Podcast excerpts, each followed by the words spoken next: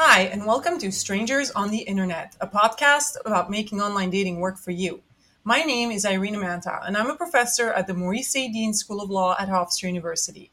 I'm also a dating coach and a consultant for the dating app industry. And I'm Michelle Lang, a senior lecturer in psychology at Christopher Newport University in Virginia and a clinical psychologist in private practice. All views expressed on this podcast are our own and not our employers, and that goes for everyone on the podcast today. We have a full house today for a very special episode with the hosts of the Top 1% podcast, Ex Wives Undercover, Liars, Cheaters, and Love Cons, Amber Rasmussen and Athena Klingerman, as well as criminal law professor, Professor Brenner Fissell.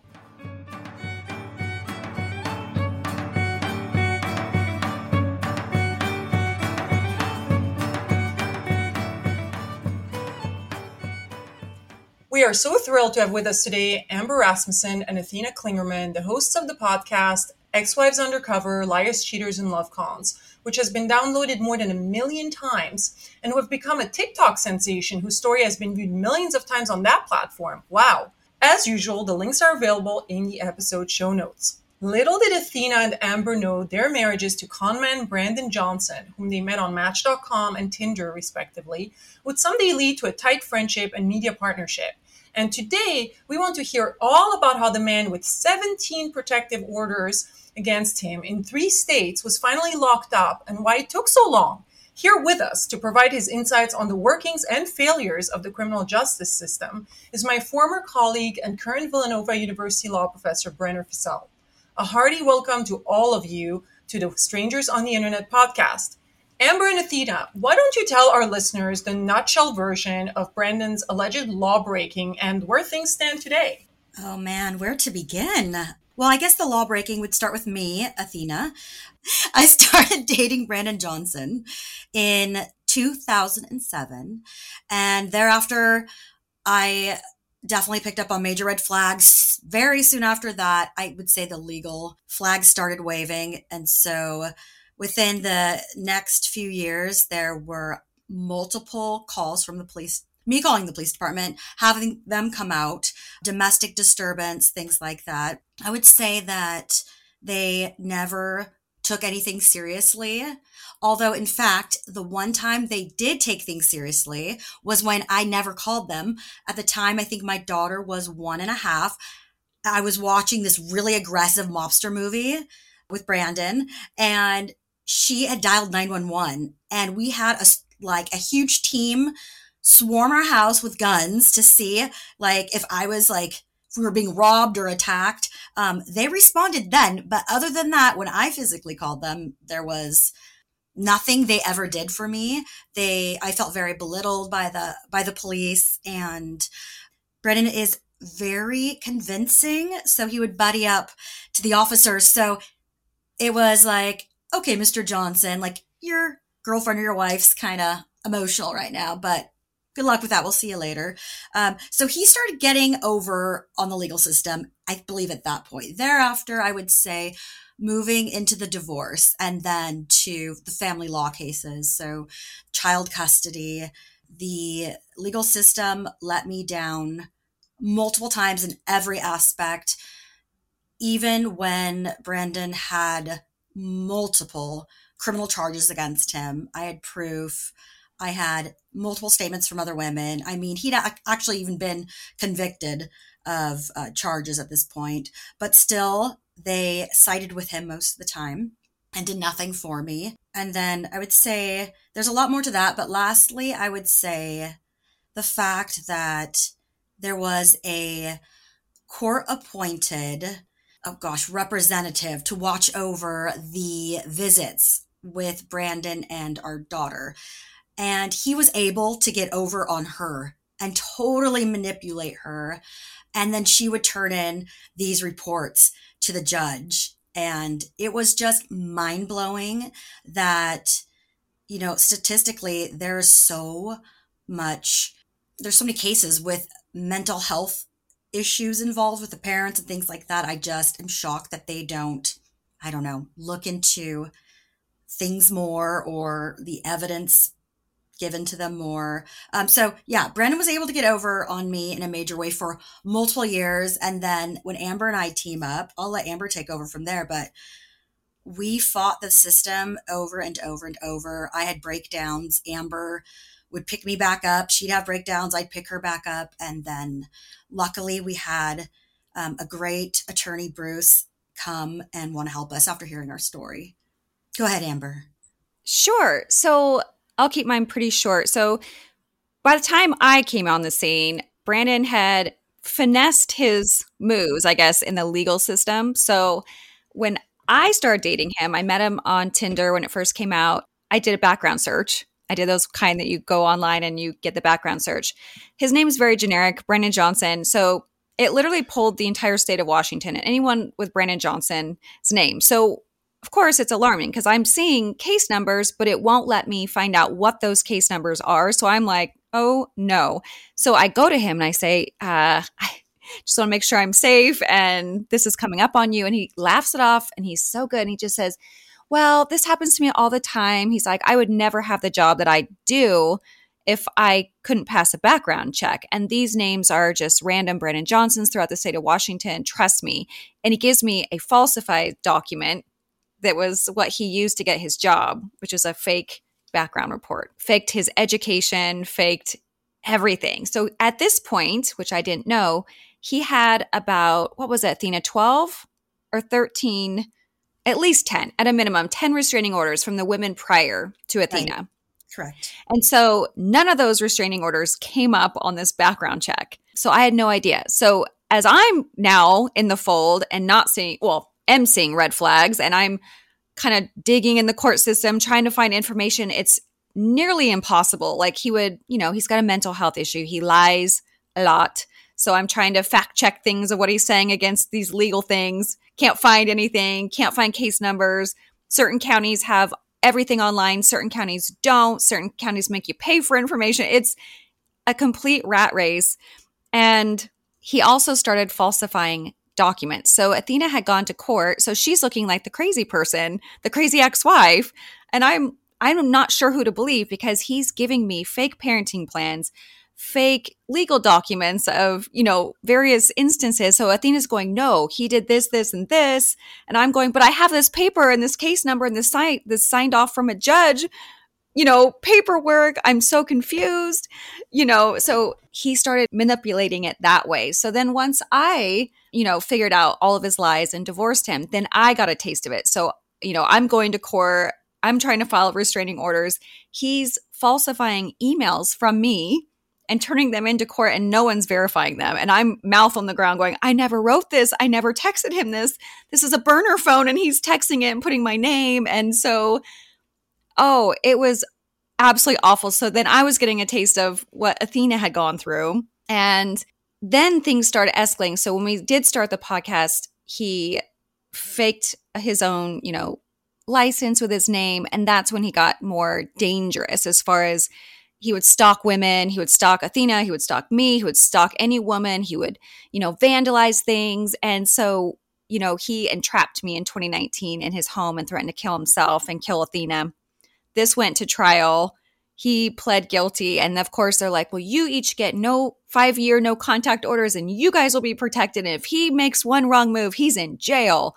Well, that no. was not the case. He repeatedly violated it in every single way and never even got a slap on the hand. Just went about his business and we're calling and calling, going, he did this, he did that.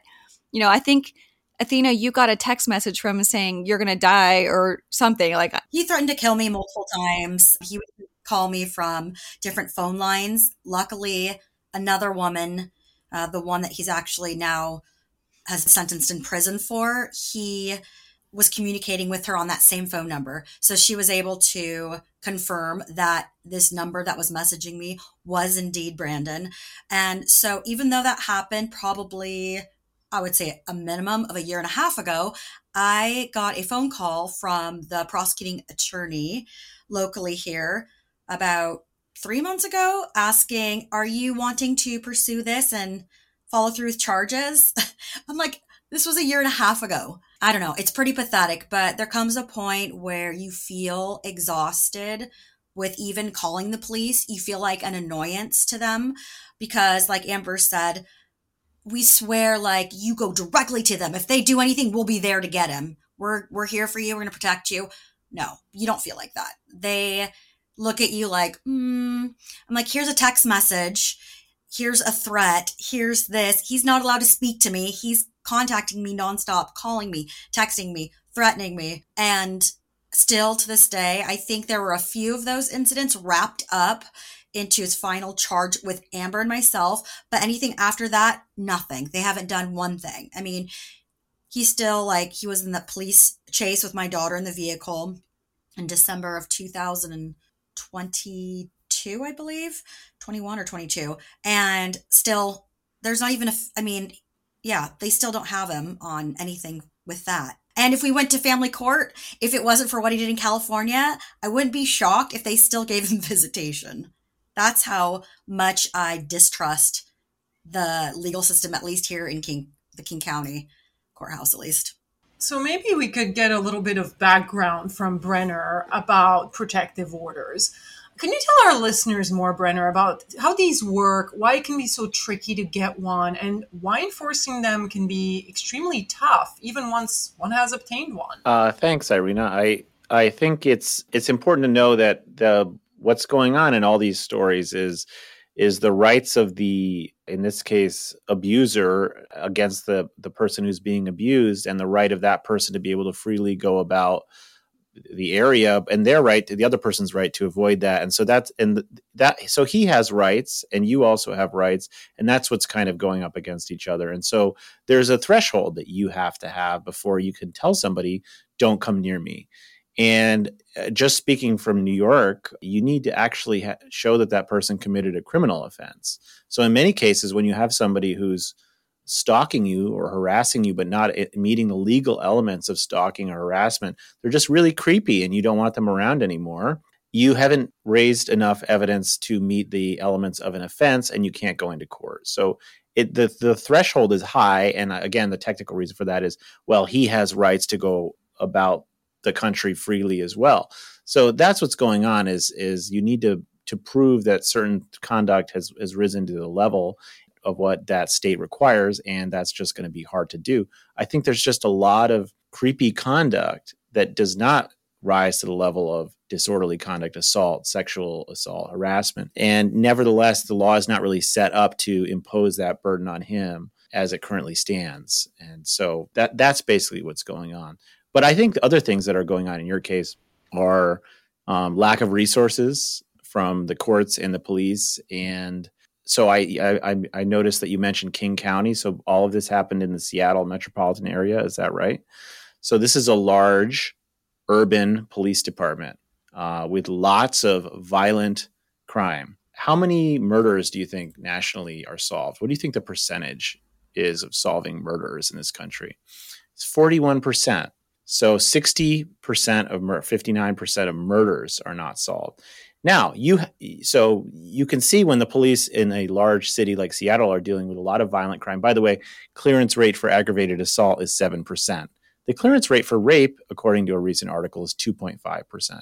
So you have police, there's a lot of crime. Police are not able to keep up with even the core violent crimes. So they start to take these other things less seriously. They don't have the resources uh, they're not even solving all the murders. They're not even solving the majority of the murders. So that's that's also going on. And so it has to be, I think, a really bad case for them to even think that it's worth them getting involved. And so you say the system has failed. I think the system is just not, at least in a large urban environment, is not adequately resourced. But there also are the legal impediments that I mentioned. Is that it is hard. You need to prove that this person's basically committing criminal offenses before you can restrict his liberty. So, as a non lawyer, this is Michelle speaking. I want to know why isn't violating a restraining order, why isn't that a criminal offense? Uh, that is, but uh, to get the restraining order to begin with, he has to have committed. Uh, in New York, he has to have committed what's called a family offense. So, stalking, disorderly conduct, harassment. Harassment is um, is not what you would think. It's not just unwanted contact. It's got to be something more than that. So it's really uh, to get that initial protection order, you need to show something beyond the fact that this person is just weird or you don't want to have them around. It's interesting. That makes me think of the old movie. I'm obviously dating myself here, but Minority Report with Tom Cruise, where it was like this idea of can we prosecute or pursue, get somebody off the streets for a crime they haven't committed yet, but that we think they're likely to commit. And so I can definitely appreciate what you're saying there about if he hasn't done anything, then he has rights and liberties as well. But what about once the uh, restraining order is obtained and then he's being in contact, sending these messages like, I'm going to kill you, or things like that? Why is that not followed through on? Is that also due to lack of resources, or do you have any insights as, as to that? Well, so that is clearly violating the order. So that is a, a, criminal offense. Back, by the way, the Minority Report is an excellent example of like you're trying to prevent this person from actually killing you, but you can't get the restraining order because they haven't done enough. They haven't walked up to the line close enough. And so then uh, you do hear stories like this where people are trying or they're saying to the police, this guy's going to kill me. This guy's going to kill me. And the police don't have, they don't even have enough to meet the elements of an offense to, to then impose the order and then the person actually ends up getting killed. And there, there, are many stories like this. And we kind of just say well what could we do? You know there wasn't enough then um, threats. You see this with school shootings as well. So you say why didn't they respond to the fact that this person texted them and said i'm going to kill you? Uh, again i don't understand why you wouldn't. Obviously there's a legal reason to do so. Um, again i chalk it up to the fact that the seattle police department must be extremely overworked and there may be a policy. That is true. They're understaffed for sure. That's their excuse. My sister was um, shot and killed 2020. She was married for six months. Her case is still open and they're just wait they're just now trying to get her file to the prosecutor in King County and the detective touches base with me. She feels awful, but all she can say is that our police department is understaffed the detectives are understaffed the the people working here are so stressed out because they are spread so thin that they're leaving and going elsewhere because they can't handle it which makes it even worse. And even the judges like during years and years that i've been battling brandon in all different types of courts family court criminal whatever a lot of the times like they didn't have enough judges to cover the cases that day. Like it's insane that a, a very large, like you said, metro city like Seattle can't come through. It's very crazy. But you're right. Resources is the key. I think that's why the ball's being dropped so much, Brenner. Like I think you nailed it in our in this case. And and uh, it's about prioritizing resources. And so they clearly do not see this as a priority. There may be a policy uh, in many departments, you have policies about where you'll calls that you respond to. I, I have a friend who's a prosecutor in Baltimore, and she said off the record, the police do not enforce traffic laws in Baltimore because there's too much going on in Baltimore. So you never know if there's something like that going on where unless unless Brandon had shown up to your house, they're not gonna they they want you to call when he shows up to your house with a knife. They don't want you to call when he texts you, I'm gonna kill you and so it's kind of it's it's sad that you think you live in the United States and you listen to Dateline NBC and you have these dogged detectives who's if somebody's murdered or hurt, they spend years trying to figure it out, a, a cold case, right? And then you read that actually, um, no, that's uh, that's not the case in in the majority of violent crimes. You're just kind of just a victim. True. Yeah, I would say the experience with the El Dorado County Police Department, the detectives there was night and day. This is with Rachel's case in California. And they were on it. it even the prosecutor, she was emotionally vested in this case. She went after him and he's scary. He he'll go after everybody. Brandon will. He did that even in Bothell. What the prosecuting attorney, she had to get off the case because he found out where she lived and he was doing strange things, and they wouldn't give us the full story. She pulled us aside and told us that for her own safety, that she could not represent the city of Bothell going after him. So same stuff I know was happening in California, but they didn't back down.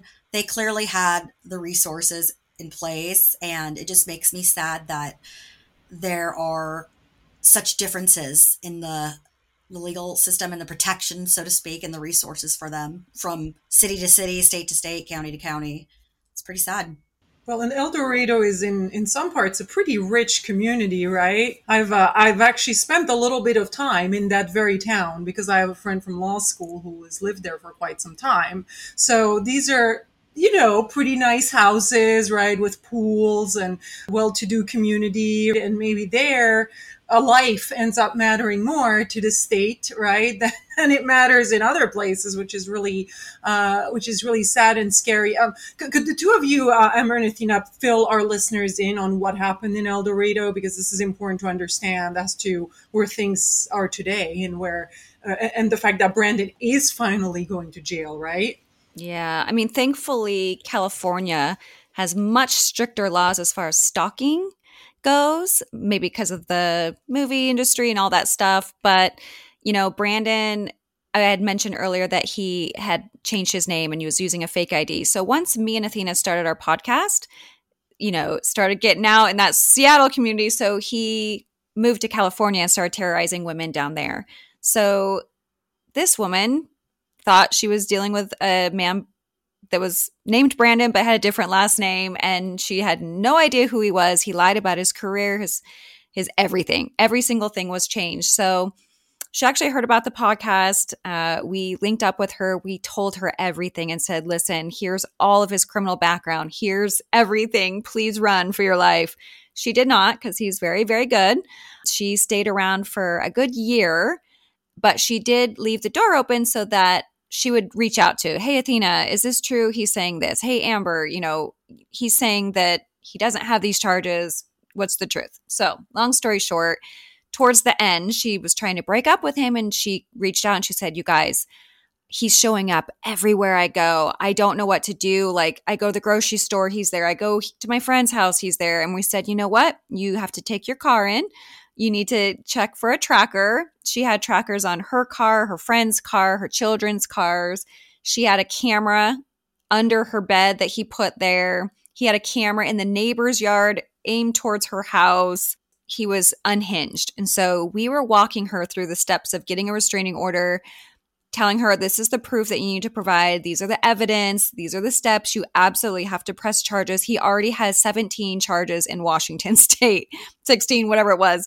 So here's our case numbers. This will, you know, only add to your case that he has progressed and he's getting worse and he's a danger. He had broken into her house. So she had just gone to court that morning in March of last year, got her restraining order. He no showed. Well, by that afternoon, he was sending suicide messages to everybody and he was showing pictures of a gun in his car. And so we were calling the police, like, someone needs to track him down where he's staying at the Airbnb. He ended up going to her house. And so he, uh, she had put bars on her windows because he had broken in and he assaulted her. He attacked her. He, I don't know how much you want, but it was very horrible scene. I mean, he there was another person. She actually had a friend stay with her because she was worried for her safety.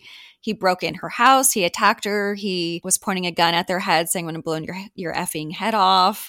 It was it was insane situation. So, nonetheless, 911 was called and they arrested him, and he's been in jail ever since. So, just recently, he was convicted. So, he's got 10 years in jail.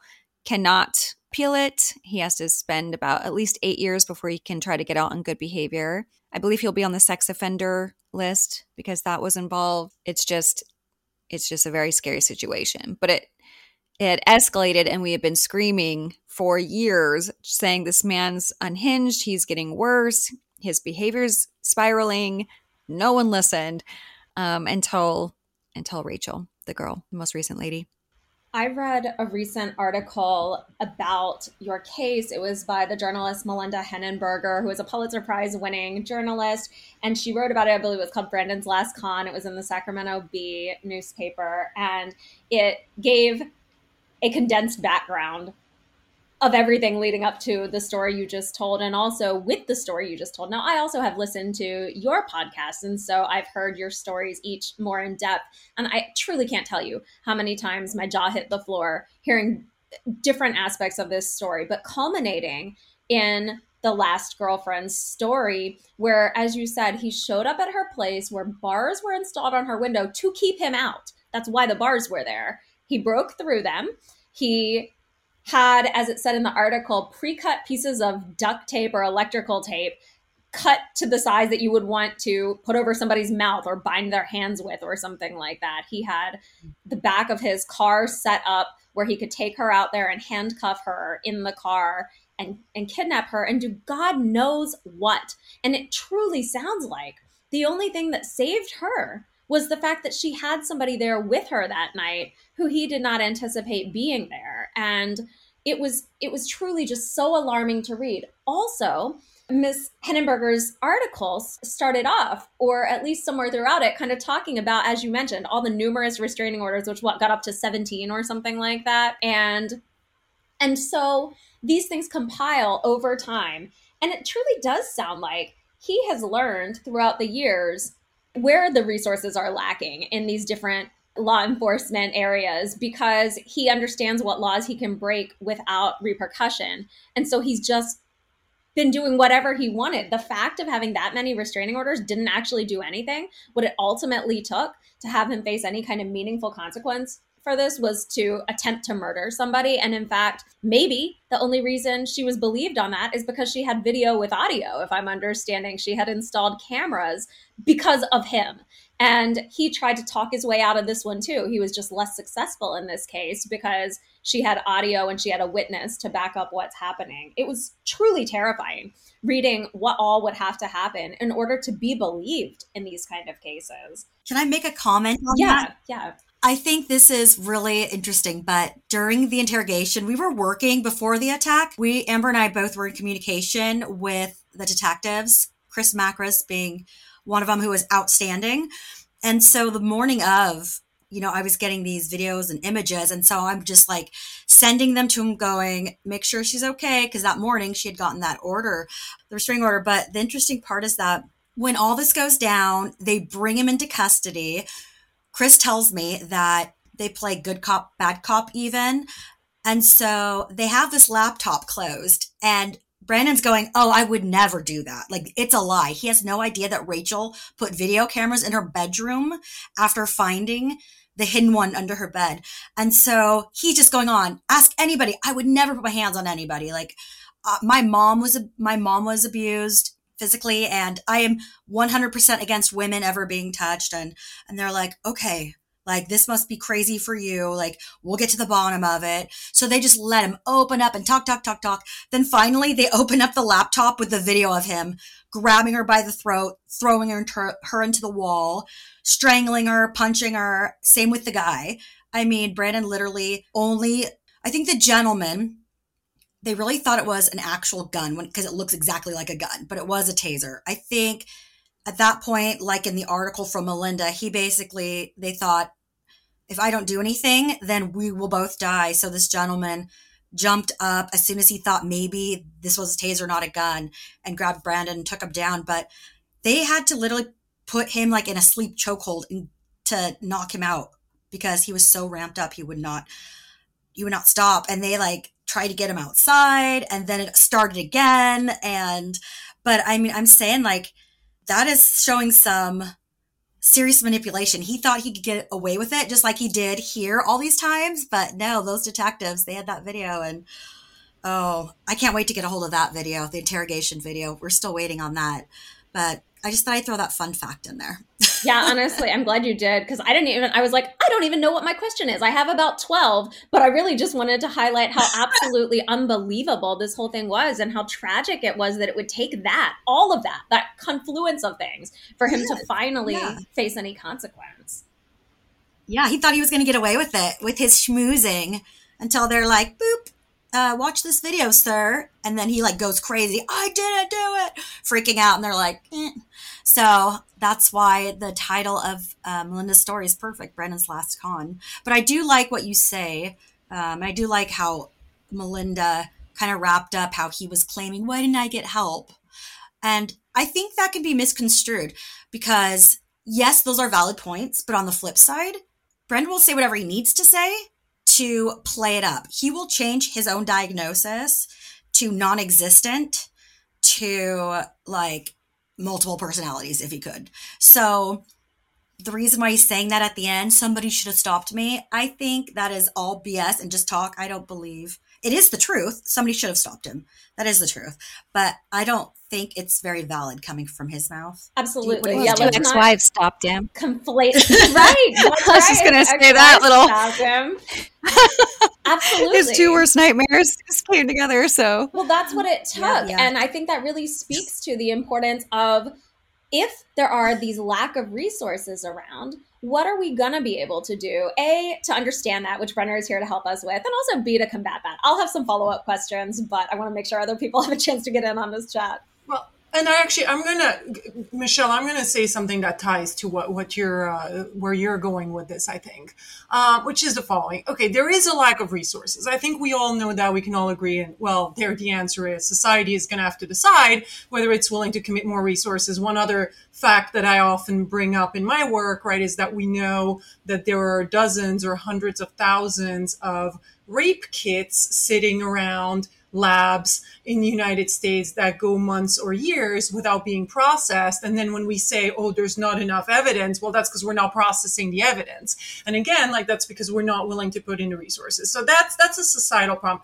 But then there are things that I'm gonna say are not resources problems. So for example, the fact that family courts are acting oftentimes the way they do when it comes to custody questions that's not a resources problem. Uh, that's a problem oftentimes of not believing women, right? And so that question of belief. Now, you know, Brenner, you're not a, a family uh, law professor, but but this question of, of disbelief also ends up becoming relevant in a number of other contexts and in the criminal justice system, which is your your uh, bread and butter. And so I'm wondering what you think about how we can better educate cops and judges and juries about things like narcissists and sociopaths who all seem to have such a gift for lying. Like, what, what do we need to do about that portion, even if the resources portion is one that's going to take a while to fully address? two two, two parts so the the the lying cop uh yeah i mean The lying to the the lying to Oh, the lying cops, right? Like the lying to the cops. Oh, where- yes, oh, where the cops don't understand. The cops and the judges and the juries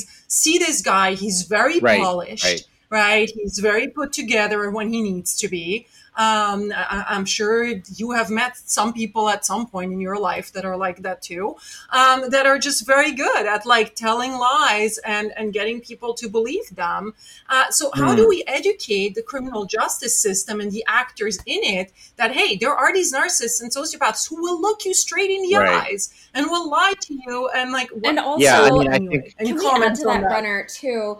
Do you think part of what comes into play there, and also what we might need to educate people on, is then on the flip side, we have these women, often, or victims, whoever it may be, who are upset and they are not polished and collected. And that's because they're distressed and traumatized by what they've been through. But that also seems to be almost a rationale for disbelieving them or for thinking that they can't be a reliable source. And so I'm worried that whether it's the police coming to the scene or a judge in a courtroom or jurors in a courtroom disbelieving a victim because they are upset. Could you speak to that to both ends of it, like the narcissist slash sociopath end and also to the victim end? Well, I think we, we should probably mostly focus on the police because that's that's there's no transcript of that, unlike in a court. And uh, so, just think of how much power and discretion that officer has who's responding to that home where a domestic violence call has been made. And these are people who are making what we say in the law is a credibility determination. Who's who? It, so you're saying she's there's an argument that she's lying, and others are saying there's an argument he's lying. Uh, and you have somebody who's basically trained to trained on traffic stops, use of deadly force, a little bit of criminal investigation, but really not that much training to become a police officer, certainly less than a four year degree. And uh, how would somebody like that, they don't receive psychological training. I'm not aware of any, uh, I'm not aware of that occurring where, I mean, where they're actually trained on some of the mental disorders um, that are occurring. We know there have been criticisms of police having too much responsibility to do, to do too many things and they're not trained to do th- these many things and this is part of criminal investigation is assessing credibility but it's not really something that you would almost need a, a trained psychiatrist or psychologist to actually do this and your, your officer on the street is certainly not going to be one of these people so a sophisticated npd person is going to be able to outwit your officer on the street there's no doubt about that And I, I mean, it, it's interesting, Michelle, because I do think sometimes uh, emotion is actually seen as evidence of credibility uh, that this person is not faking it. So I don't know. I, I think it's it's hard. I do think I want to bring up something I sent to Irina the other day, which is a law review article by uh, Kim Ferzan at UPenn. And she said, when we say, what does believe women mean? She says, the fact that a woman says something happened is itself evidence. Now, it's not definitive evidence, but there's no such thing as definitive evidence. To, to say that you believe women is to say, if someone says, this happened to me, that is evidence that that happened. You're not going to start with a presumption that that's a lie. You're not going to start with a presumption of skepticism. It is evidence. It is testimony, and maybe maybe there's the other person who's going to say something, but but it is evidence, and it should be treated on an equal plane with with other evidence. So there's a lot going on with your question, Michelle. I don't really I, I, don't know if police are if we should ever expect police to be that sophisticated. Judges, I think we can expect more from judges.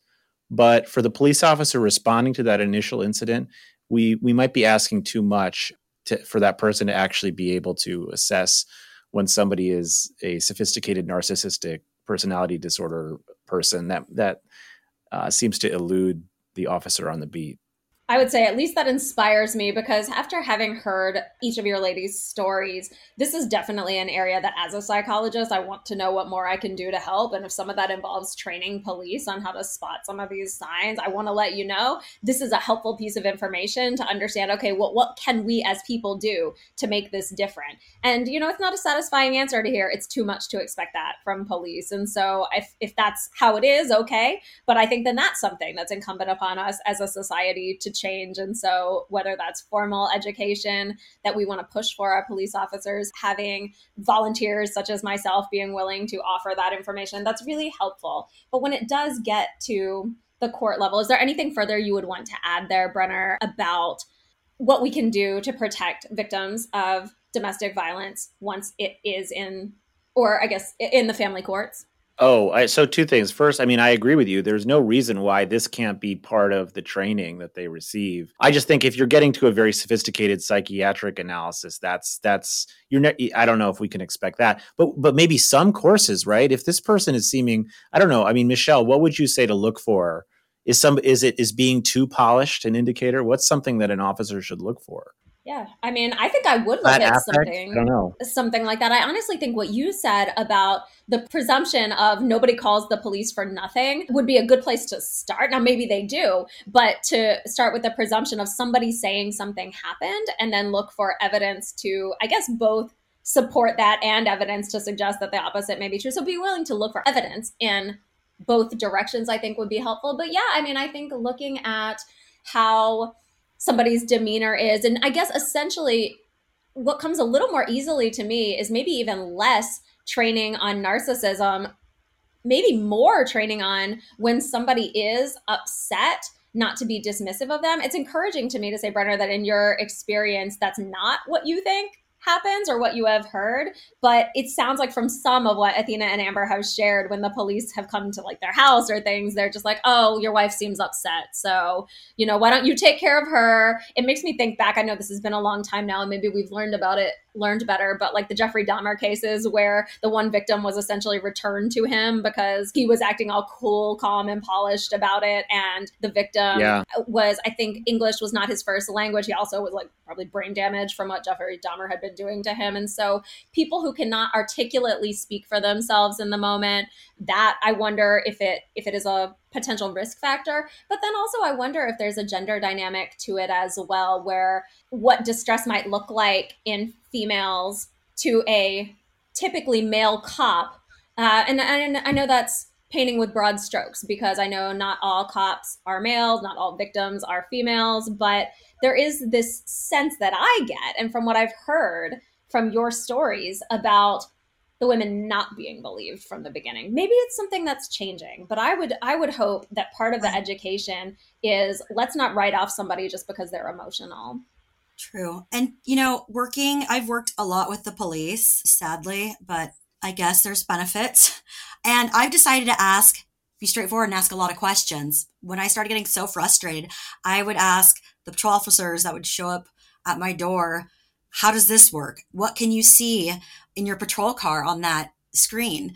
And I found out that I had asked one officer here in Bothell, I believe it was, that exact question. And he said, when I show up to the scene, most of the time it's just the call that comes in. A lot of the time, that even takes a minute to even get a background on somebody. So, I mean, how beneficial would that be if they could invest some of our tax dollars or whatever it might be into getting better equipment that actually shows a quick, like maybe red flag bullet point to pop up on the screen regarding this person where they're going to a specific call, like domestic violence call. It should show a history in, I would say, not even, again, another issue. It's even if you try to look into it, you have to search each county.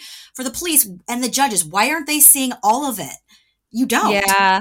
Yeah. I will tag that because, right. Like we did not know this, but when you go to court, they're only seeing an isolated incident. They're not seeing the whole entire history of Brandon. So we learn that very quickly. Oh gosh. And every single time we go to court, it's a new judge starting fresh. He doesn't know anything. He doesn't know the yeah. whole background. So we had to put these one pagers on the top of like, here's everything, but here's, the case specifically. Yes.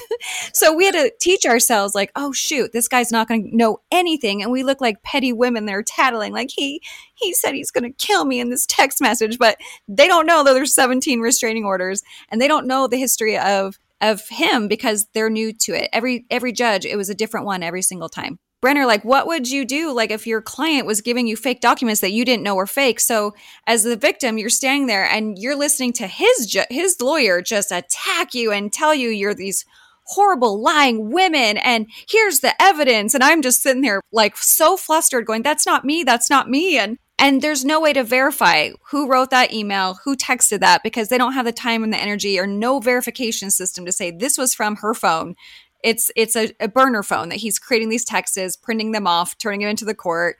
You know, he takes an old email of mine, he'll forward it to himself, then he'll change the to and from, the date, the timestamp. So it looks like it's a legit email from me. So that's where we start getting flustered is we really do look like the bad guys. He's standing there and he's so calm, cool, and collected. And we're like, no, that's not true. And I'm dying right now. This is I don't even know, you know. But as a lawyer, you're just standing there like you have to believe your client. You're working for your client. So he's got these guys that are, you know, going to bat for him. And we're just like, ma'am, ma'am, calm down, ma'am. Wait your yeah. turn, ma'am. And we're just like, ah, I'm gonna lose my mind. Well, you know. On on that note, I started really giving it thought about what we could change as far as, you know, things going on in court and I started thinking about all of the sleazy attorneys Brandon hired that I blatantly watched them lie. And it wasn't just because he got, they helped him get off. They were probably fooled too, but there were a few that were sleazy, awful, awful. And so my thought was, what if, you know, whether you, okay, let me rewind. What if the attorney held a little bit of accountability for their clients documents that were turned in on the case or um, medical records. And what Amber and I had to do finally was get our attorney, or I believe it was the prosecuting attorney for Bothell in this specific instance. She requested from the judge that they were verified. Brandon was not allowed to physically hand them to his attorney to turn in. They were verified from the medical office with the cover sheet sent in, faxed. They were phone numbers that were called. They spoke to people. They were verified. So what if a, an attorney was held responsible or liable somehow for not making sure that this person that they're representing. And I know that can't do that for everybody, but what if you walk into a case and you were able to say, I would like to red flag this case. And red flagging this case meant I would like all of these things to be verified because he has a history of fraudulent stuff. I mean, anybody, both parties could could request that. And then maybe the advocates that help people who are pro se, who are self-represented, maybe they're trained on cluster B personalities. Because I see I went to Washington State's like mental health booklet and it was all about helping people who were like schizophrenic or who couldn't stand, who weren't competent, couldn't stand trial, but it didn't say anything about con artists who are getting over on the system. So I just think that needs a whole educational aspect. Michelle, I think you need to create that and then you teach everybody. I'm on board. I'm But I don't know. constantly thinking of what I can do here. Brenner, what do you think of Athena's idea or anything else towards this? Like, why isn't there more efficient information that can be where law enforcement and judges and things like that can pull up information? Because as you brought up earlier, Brenner, with having to make that credibility assessment, wouldn't it be easier to do that if you could have access to, wow, there's lots of incidents of this person lying numerous times in the past. And then, yeah, once you get to court itself, it's it's insane that they can't have access to all of this prior information. And I love Athena's idea. I wonder what you're going to say about it. About could lawyers be held accountable for their clients producing falsified documentations? So I, I think it's a reason to be optimistic. The- Technology is reason, just as technology is enabling people to do things and hurt people in the way that he was using technology when he uh, was on the apps and scrubbing people out of his pictures, and so he was using technology to victimize. And but I think technology is going to work also to protect in the sense that we shouldn't. Maybe we can't expect. It's going to re- alleviate the scarcity problem. I mean, maybe we'll have he was tracking your car, maybe we should track him. So you could imagine a, a law in the future where people who are this these kinds of recidivists with respect to stalking uh, have ankle monitors, and then it alerts if they come near you. So technology is advancing on this, and there's a lot more location tracking that I think can work to protect people. So it's called e-carceration. Uh, electronic carceration, but basically, you know, you could imagine an ankle bra- having a lot more ankle bracelets on people who have uh, restraining orders, and then that doesn't require us to expend money on on the police as much or on prisons. It's just they've they forfeit their right to kind of have that privacy. But I don't know. I think that's a that for a for a serial recidivist like this person, maybe that would be appropriate that he he needs to be tracked more uh, because he's clearly violating court orders, etc so so imposing a burden on defense attorneys to investigate i don't support that. I i know it's it's hard for you on, you're not, you're not represented and they are dragging you through the mud but they're just doing their job and unless i mean unless there was reason to think that it was forged. Like if it was like in crayon or something and an attorney took that and brought that up to court that seems like the attorney's being negligent. But sophisticated forgeries do we want defense counsel to have to lose their bar license if they're not running that through forgery detection services? I don't think the burden should be on the defense counsel. Maybe maybe you should just we should have more lawyers representing people like you. So you're not alone on the other side of the aisle and your lawyer could say she's not crazy and that document is forged you know i mean yeah, it's it's a it's this vicious cycle of like how to I mean it's an opportunity, right, to solve problems. But to your point about ankle monitors, Brandon knows how to get out of them. So we actually during when he threatened to kill Athena and we went to court, he was ordered to wear a monitor, Googled, YouTubed it, got out of his, you know, his ankle monitor, went to Cal or went to Arizona with a new girlfriend. We had proof. We had plane tickets, we had pictures putting him there. We had everything. And they're and all the court said, ladies, we checked the monitoring service and it said he was in Bothell, Washington this whole time. And we're like, did you not see the plane ticket with his name on it? like the pictures of him in Arizona. And we look like fools. And we were just dying. And his girlfriend later confessed, yes, he he YouTubed how to get off out of his ankle monitor and he got out of it. So it's like he, he's always one step yeah, he's real like true. Put the little rice size rice thing like you do with your dog because like he'll probably dig it out. Honestly, like Oh, yeah. she- he's always one step ahead. He's a con artist, and so our courses. I don't think they're equipped for it. No one is until you go through it, and you're like, I don't know what to do. No, but putting it on someone else, even something as like you know handing your instead of placing it on the attorneys can't don't we have technology where you can hand your computer and your phones over ahead of time to sweep it get the information out sign off like some company or so it seems like something could be invented where you know you could get the verifiable information off of it um, instead of going here's a pdf of the screenshot of whatever and it's totally fabricated there are methods to do some of these things it's just that they're Right. often like expensive mm-hmm. involve expensive experts and so it's it's also something where like it, it might not happen immediately right? Like it might be something that takes longer. But I mean, there are other questions that I think you raised a few minutes ago about, you know, why are the records not more centralized? So, I mean, I think this is a question for, for Brenner. Is there a way without running into federalism issues or like other sort of issues with people's rights, etc.,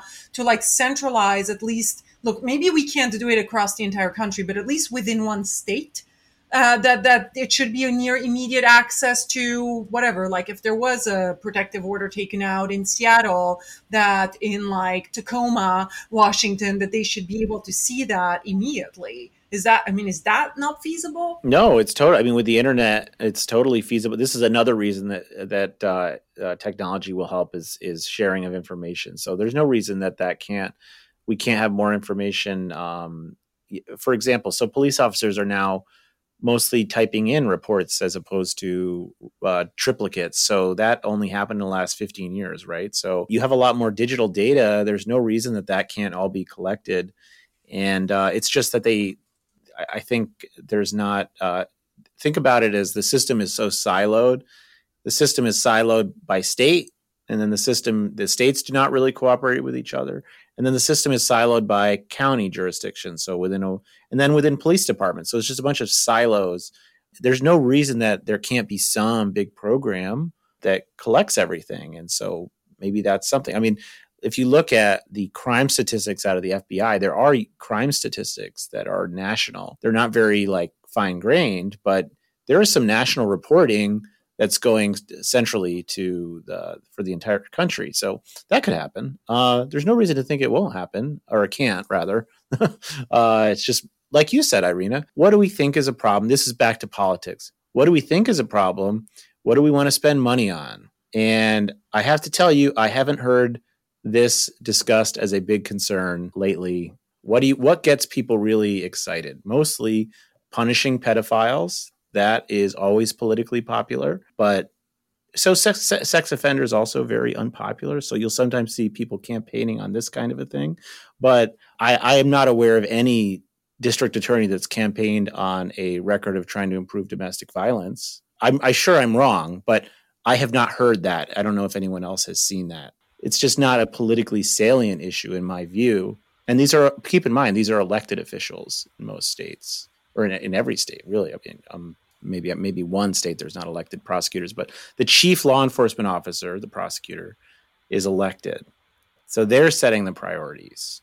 And we need to set the priorities for them if we're going to elect them. So I guess that's part of the message too is if we're saying this is a salient issue to us as citizens, then maybe we need to make that known so that when people do run for offices, you know that becomes a factor that they want to address so this is helpful because it helps us think about as individuals what can we do to help change the system well and really i mean i'm going to echo michelle here but essentially what brenner is telling us is this is a popularity contest. That's what every election is.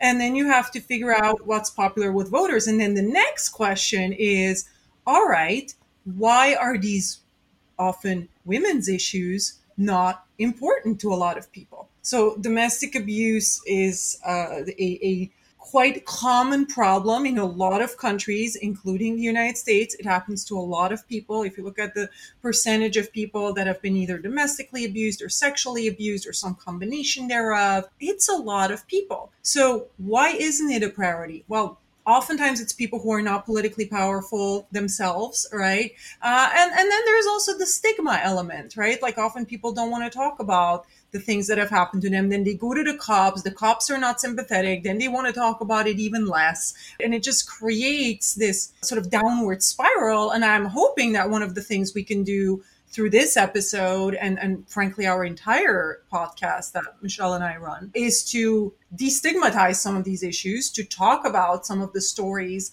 that are happening to to people, including a lot of women out there, to get the these stories out there, to also have conversations with scholars like Brenner to say, hey, like here's what's happening in the streets, right? Like, here's what's happening, and why isn't this stuff being discussed at more scholarly roundtables, yeah. right? I mean, look, I feel like sometimes sometimes the academy can be very practically focused and other times the academy can be you know some like theoretical la la land uh, where, where they're talking about things that really don't pertain to the, the problems of you know real people. Uh, so we want to we want to find somewhere like a happy happy medium somewhere there right? I mean there's nothing wrong with theory but uh, it has to still i think be attached to attached to the real things that are happening. And and so at the end of the day it brings us to a, a big question, which is how do we get people to care about women and the things that happen to women? And that is a, I think, lifelong work for for all. I've us, got a concerning right? follow up question for this. This has haunted me since I've learned it. How do we get people to care about women and the things that happen to women that victimize them? Well, we know within this past year, the Tinder Swindler documentary came out, and I believe it is Netflix's most popular documentary ever. And it talks about these kind of issues, women being victimized. There was an audience for that. When I heard Amber and Athena's story, which also Amber and Athena's podcast, of course, is dedicated to raising awareness and having conversations around these issues. But when I heard your story, I thought everyone who was into the Tinder swindler would want to hear this story.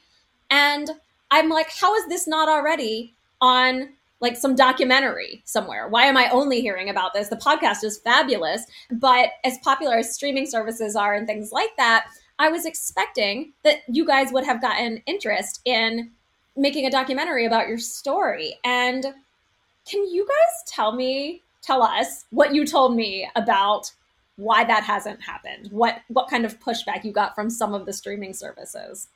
Well, so when we first started the podcast, I believe it was 2020. Is that right? October, November of 2020. And by February, we were contacted by a TV production company. Love the story. Thought this is great. We got to get this out. We shopped it around. We're still shopping around. We're actually with a different agency now. But some of them were saying, Did anyone get killed? And that was a prerequisite. If you didn't kill someone, then they're going to pass. And even recently, he didn't kill her, but he tried to kill her, but that wasn't quite good enough for some of them. So it's just, you know, it has to have certain amounts of violence in order to even get past the red tape. And as you said, um, so it's disappointing. Amounts, certain amounts, like death, mm-hmm. somebody has to die in order for us to decide to care what happens to women. I mean, it's it's shocking to me, and I also don't think it's representative. I mean, certainly I'm no marketing analyst or anything like that, but the women I know, and I think there are lots of women who would be very interested in hearing your story. And I would hope it wouldn't just be women, but I certainly think for our own safety's sake and learning from these kind of things, women would be very interested to hear your story and to know what could happen so that it doesn't have to result in death. So I'm happy to hear that there is a company it sounds like maybe you guys would be moving forward with. I can't wait for your story to have a broader audience yeah. but i think that has to be part of what happens is there has to be a social conversation before the laws or policies are going to follow. You know, I think it also brings up a point of, you know, when we started the podcast, it was because we were desperate to get this story out because we weren't being taken seriously. We were shot down over and over. More and more women were getting victimized by this person. And then our abuser essentially, like, eh, he was wanting to take away our free speech rights. So he did try to take us to court to shut down the podcast, to slap restraining orders and harassment orders on us and silence us. So thankfully, we had a really good lawyer that stood up for us, but it was just another way for him to shut us down and silence us and keep us quiet. And it, it helps to have another person in. And like if it was just me or just Athena by ourselves, there's no way we would take on this yeah. craziness. But together, you feel a little more powerful. And then having our community of listeners makes us even more powerful. But even saying shut up don't talk about this is disheartening or like with the tinder swindler it's well you signed up for it you you know you dated him you married him you had children with him like it's it's you kind of get a little bit of both and it's kind of eye awakening but it's kind of a work in progress and we're not stopping at this point. We we're passionate about this topic and you know sometimes you have to go through this crappy, hopefully I can say that, bad situations before you can see where there's holes of places that need to be fixed, you know? Like probably no one knew about fake documents until, you know, we went through it and no one knows about this, no one knows about restraining orders, you know, it's it's definitely a huge learning lesson and an eye-opening opportunity. I know. And you know what? It's interesting because back to like the fraudulent document thing, he, Brandon would keep pushing out his court dates over and over because he would just submit on his own a document that said, I have COVID or I have COVID, I have COVID. He kept using the COVID excuse to push it out. It was, it was insane how, because the HIPAA law, you know, you can't really verify a lot of those medical documents. So, I don't know, but I think that uh, perseverance, like Amber said, having one another to back each other up when we're so, you know, just at our wits' end and feel like we can't do it anymore. Um, having somebody to kind of encourage us to keep going. Uh, my sister's death fueled this. We were afraid of the retaliation from Brandon, but after she died, it was, we both decided, Amber and I, that it was time that we put our fears aside and we need to start helping other women um, or any in, or men in this situation create awareness and now that we're doing this you know spin-off where we're telling other women's stories it is absolutely shocking how common this is and as far as the politics go, I can't help myself to add this one little piece in. Maybe it's not talked about as much because they would be embarrassed because there aren't very many things in place to protect women in multiple states, you know? So if they had to shed light on it, they wouldn't be looking so good, you know, these people in, in charge. So Amber and I have taken that, uh, we're going to take that responsibility and we're going to shed some light on it and draw some attention because clearly media is the only way to let, light a fire under some of these upper individuals, you know, the higher ups, bottoms. So, um, I think we're on a mission and we're just going to keep moving forward as long as we can. Wow, what a powerful message, uh, really, for, for everybody to think about. And I, I want to give the opportunity to Brenner if you want to add some final comments about what we heard today. Yeah, I, I and again, reason to be optimistic. We're talking about political change and, and how it's important if you want the law to actually protect you to actually have a political movement to get the law to care about you. And Irina, you mentioned the challenges with that um, with respect to this area, but I work in military criminal law, and over the last ten years, uh, there has been a major shift and increased attention to sexual assault in the military.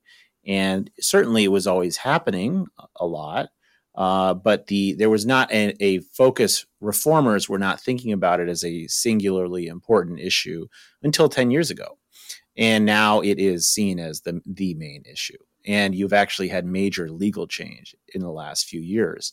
And why is that? I mean, it's basically because a few very powerful U.S. senators decided that this was their issue, and that that's the story there. And so I think I think for political change, you all, you need to have powerful elected officials to buy in, and it's not politically popular. So you have to almost find somebody who's like a true believer. And with the military, it was Senator Gillibrand in New York, and so it's it's it's optimistic in the sense that um, if you find somebody, and sometimes it's empathy because people maybe there's an elected person who's experienced this and is then willing to spend years and years to actually get laws changed and laws passed. Um, maybe maybe you should try to to find that person. Yeah, that. Thank you. Well, I think we're all going to be trying to find that person or the people that are going to move uh, move this forward. So, thank you so much to all of you, Amber and Athena, for telling your story, Brenner for giving commentary on the uh, scholarly facets of all this of the criminal justice system. And uh, this is a been a very uh, exciting episode. I'm sure our listeners have really enjoyed it. And hopefully they got powered into some activism. Yes. Thank you so much for having us. It's been a pleasure. Absolutely. So much fun.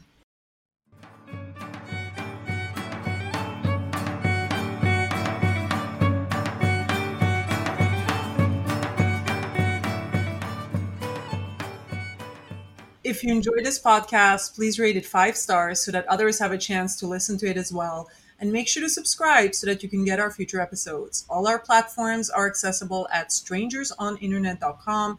Again, that's strangersoninternet.com. There's no the in there. You can become a part of our community by joining the Strangers on the Internet Facebook group or following us at Swipe Strangers on Twitter, Instagram, or Mastodon, where we are on the Fosstodon server with two S's. I would like to thank my husband Carlos Farini for sound editing, as well as Vlad Kuzhuklu for permission to use his music for this podcast. Bye, everyone. Bye.